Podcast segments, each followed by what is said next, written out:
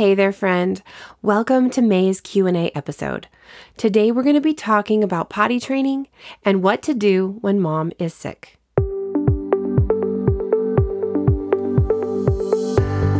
Hey, beautiful. Welcome to the Rejoicing in Motherhood podcast. I'm your host, Kirsten Vossler, and I am so glad you are here.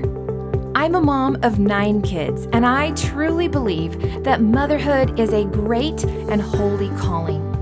We moms are anointed by the Lord to do a valuable work for the kingdom, raising the next generation of valiant, mighty men and women of God.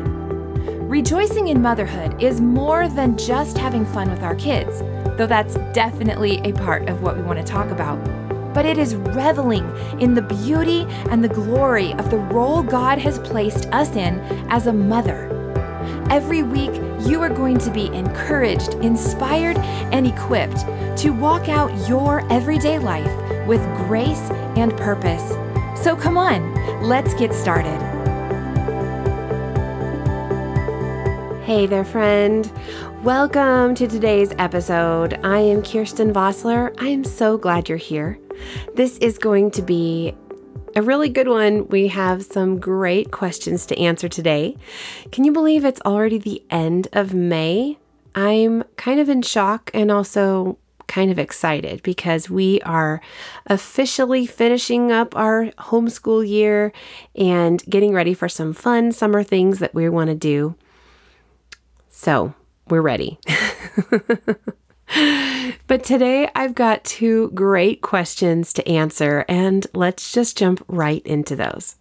This first one has been asked me by several different listeners in different seasons of life, and it also is very applicable because if you can hear, my voice is a little off again, and guess what? That means that mom was sick. And the question is, what do you do when mom is sick? This really relates to any type of sickness, whether it's having a basic cold like I had, whether it's something more serious or more debilitating, or even something like morning sickness or pregnancy sickness. So this relates to any, basically any time mom is down and not able to function in the normal capacity that she usually does. So if that's you, I'm so sorry, but maybe these answers, maybe this will help you get some ideas for a way to keep your family thriving, even in the midst of sickness. Number one, we are going to activate survival mode. You know what survival mode is?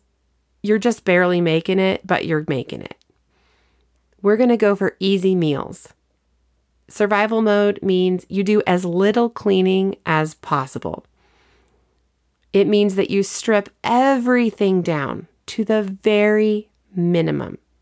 You do the minimum amount of home chores, the minimum amount of laundry, the minimum amount of dishes. You use paper plates as often as you possibly can. You do the minimum amount of homeschool if you're homeschooling and it's school time. You basically just strip your schedule back to as little as possible. And remember, survival mode is a mode and it's a season. And sickness or morning sickness is only a season. It's not going to be forever. And so you don't need to worry or concern yourself with feeling like you have to set a bunch of precedents for this time frame in your life.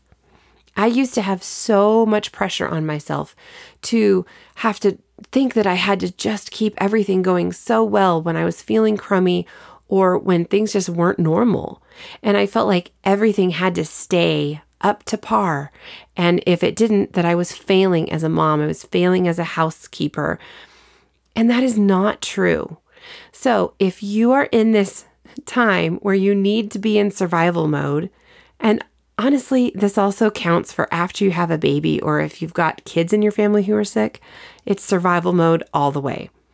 So you're just going to strip everything down to the very bare minimum. And then you're going to ask for help. Ask for help in any way you can. I've had a neighbor that came over to my house and washed my dishes for me a few times when I was out of commission for one reason or another. I've had my husband has stepped in to take over some of the things that I normally do. And this leads me to another important point in this answer is be sure that you communicate with your husband about what you need. If you need more rest, if you need help with a specific meal or a specific child or a load of laundry, whatever it is, you need to be communicating as much as possible with your husband so he knows how you're doing and what you need. Because our husbands are wonderful and they really love to help us when we're asking for help, but they cannot read our minds. And so it's really important that we communicate with them what we need. Number three is we're going to have nap time or rest time for everyone. I don't care if your child is one or if your child is fourteen, everybody goes into rest mode. You're going to be able to have times when everybody's going to be quiet. And that's really helpful because then mom can also rest and be quiet too. What I did when I had a lot of little tiny children and I didn't have any older ones who could help me out, which I do now, which is so nice.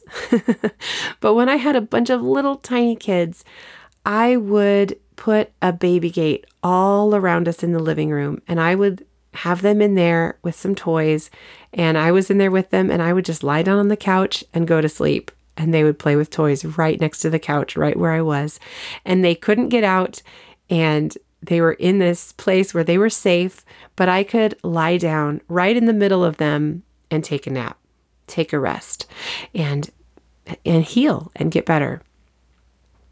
Or in early pregnancy, if I was really, really tired, I would do that. Set up that baby gate so they couldn't leave the room. They couldn't get out of this area, this safe area for them. And then I would just lie down and take a nap. And it was so refreshing. And then finally, I want to say, if your family uses screen time in any capacity, this is the time to use it. Without any guilt, without any shame. Remember, it is a short season. You're sick, you need to be able to just maybe put on a video that you let your children watch, give them a little game to play, whatever it is that you do in your family that works for you, this is the time. And no regrets. Okay, let's move on to our second question. This is fun because I'm in the midst of this as well. We are going to talk about potty training. Simple, simple potty training, my friends. Listen, I used to be all about this elaborate potty training plan. I had read so many different books about it. I've tried so many different things. And I'm going to share with you what I have settled on as a simple, simple way to potty train my little children and no regrets. I am not going back to the elaborate plan at all. So I was planning to talk about this. And then I actually had one of you reached out to me and said, could you please talk about potty training? I need help. I have this, my third child is getting potty trained right now and nothing that I've been doing is working. So friend, I hope this helps you out. First off, here's the deal. I wait as long as possible, hoping that my kids will train themselves. That might sound ridiculous, but listen. If you don't have to fight them and trick them and teach them into potty training, it is so much easier. And it's so much easier when they're aware of what their body's doing and when they can communicate with you and say, oh, I need to go potty. It's much easier than trying to teach a tiny, tiny little kid how to do this if they're not interested, if they're not into it. So my first advice is wait as long as possible. They might just potty train themselves. And even if they don't potty train themselves, you're going to get them so that they're tired of having their diaper changed. They're tired of being in diapers.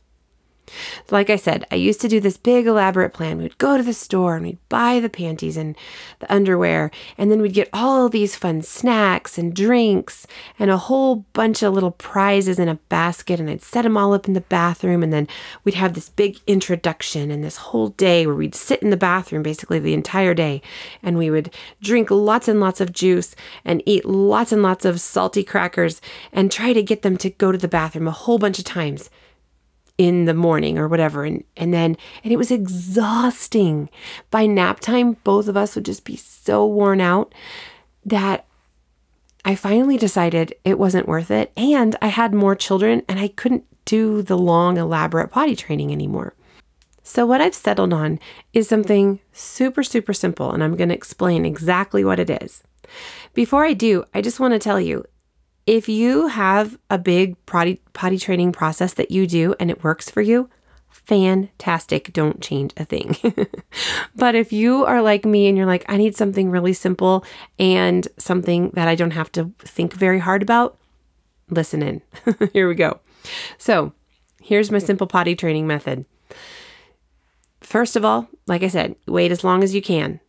Then one day, you just decide, all right, you know what? You're old enough, you're big enough, you know when you're going potty in your diaper, so we're done with that. Or they come to you and they say, I don't want to wear a diaper, I want to be potty trained, I want to go potty in the toilet. Fantastic, let's do it. So you just discuss with them, okay, potty goes in the toilet. It does not go in underwear. Here's some underwear. Let's put these on you. Now, your job, little child, is to keep this underwear dry, and mommy's going to help you, and then you set a timer on your phone for twenty minutes. I feel like twenty minutes is a pretty good time where you're usually going to make it to the toilet before they have an accident. So I use my phone as a timer. And so I just put a fun ringtone for the timer. And then every twenty minutes, the phone rings and we do a little bathroom dance and we dance our way to the bathroom. And here's the thing. If you make this fun and also non optional and non-negotiable, your toddler will most likely go along with it.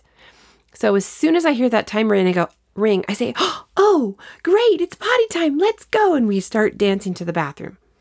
So we get to the bathroom, and then, then we're always looking for dry underwear. And so I say, okay, let's do an underwear check. And we make a big thing of it. Let's do an underwear check. And so they check and they touch their underwear and see if it's dry. And if it's dry, yay, you're dry. That's what we wanted. And then we slip off their underwear, get them up on the toilet, and they get to sit there for just a minute to try to go potty. I don't make them sit there for five minutes. I just let them sit there for ten, fifteen, maybe twenty seconds. If they go, hooray, you went potty in the toilet. Yay, high five, big high five. Put their clothes back on and set, reset your timer, and you're back to your day. If they don't go, yay, good try. That was great. You kept your underwear dry. Let's get you dressed. And then you set your timer again and you're back, back in your day. You just repeat this over and over and over. The first day or two, I usually do about twenty minutes on my timer all day long. And yes, it's a lot of times going to the bathroom.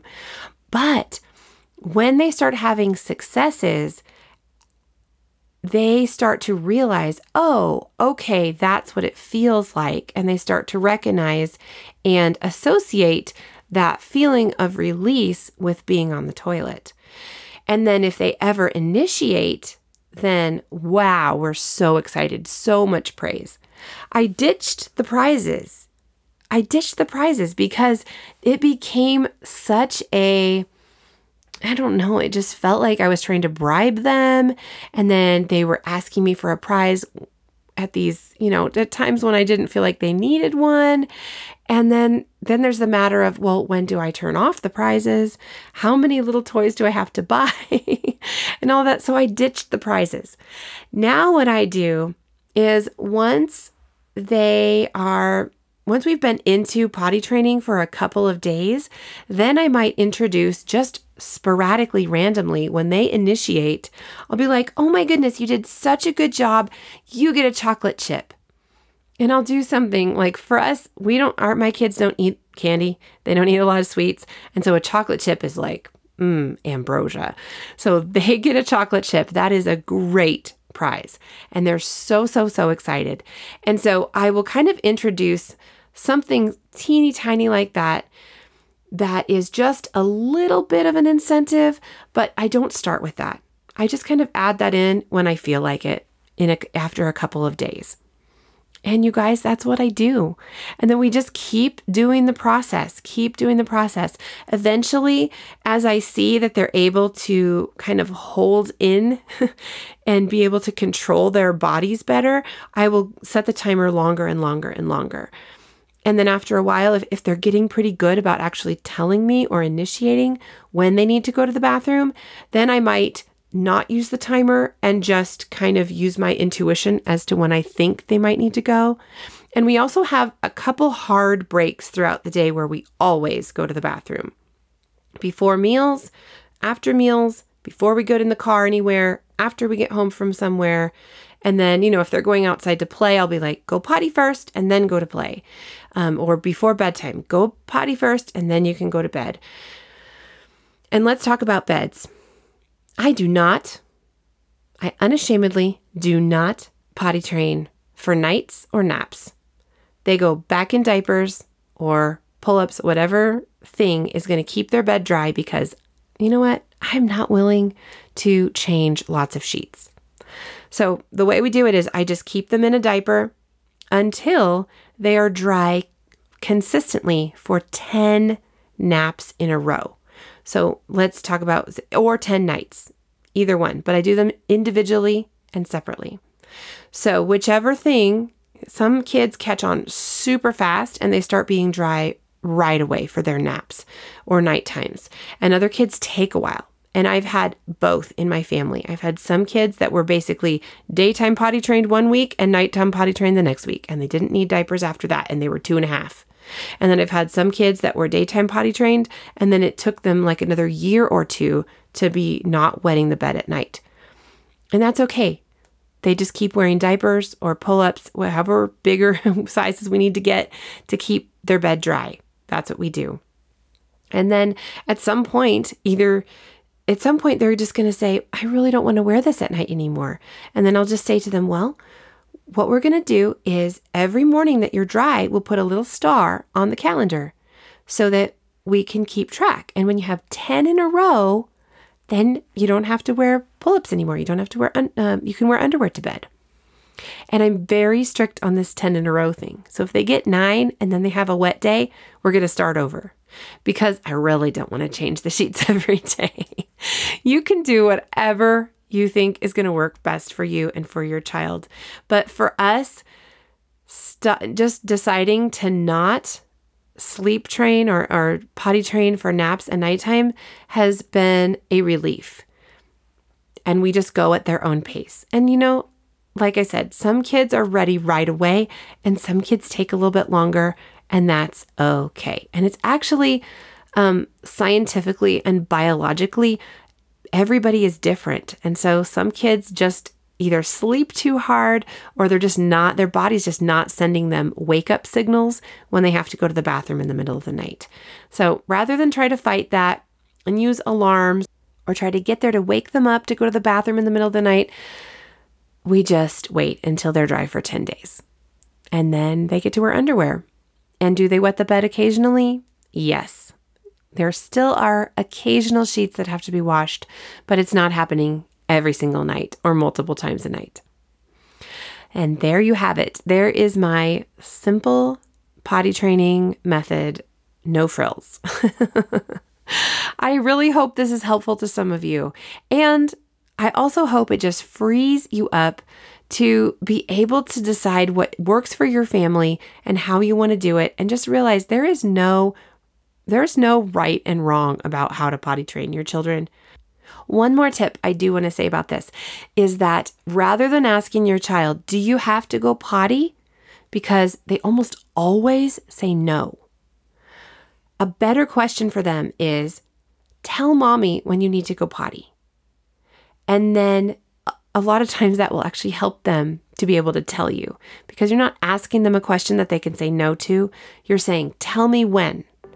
And then you're putting the ball in their court and helping them to check in with their body. And sometimes I will even say, tell me when you need to go potty. Or I will say, hey, think about your body for just a minute and tell mommy when you need to go potty. And so I start doing that with them pretty little, you know, whenever they're getting potty trained, so that they can start to check in with their own body and think about it. So there you go. I hope that's helpful for you today. My friend, I bless you with joy. I bless you with peace. I bless you with refreshment in Jesus' name. And for any of you who are sick, I bless you with healing. For any of you who are potty training, I bless you with patience. And yes and amen to all of that in Jesus' name. I love you, friend. I will talk to you again next week. We've got some great stuff coming up this summer. I'm so glad we are going to be on this journey together. Thanks for listening to the show today. If you were encouraged or learned something, why don't you share this with a friend? Oh, and another thing. My mom would love to connect with you more on her website, kirsten vossler dot com. While you are there, you can sign up for her email list, read her blog, or check out the show notes. Have a great week. See you next time.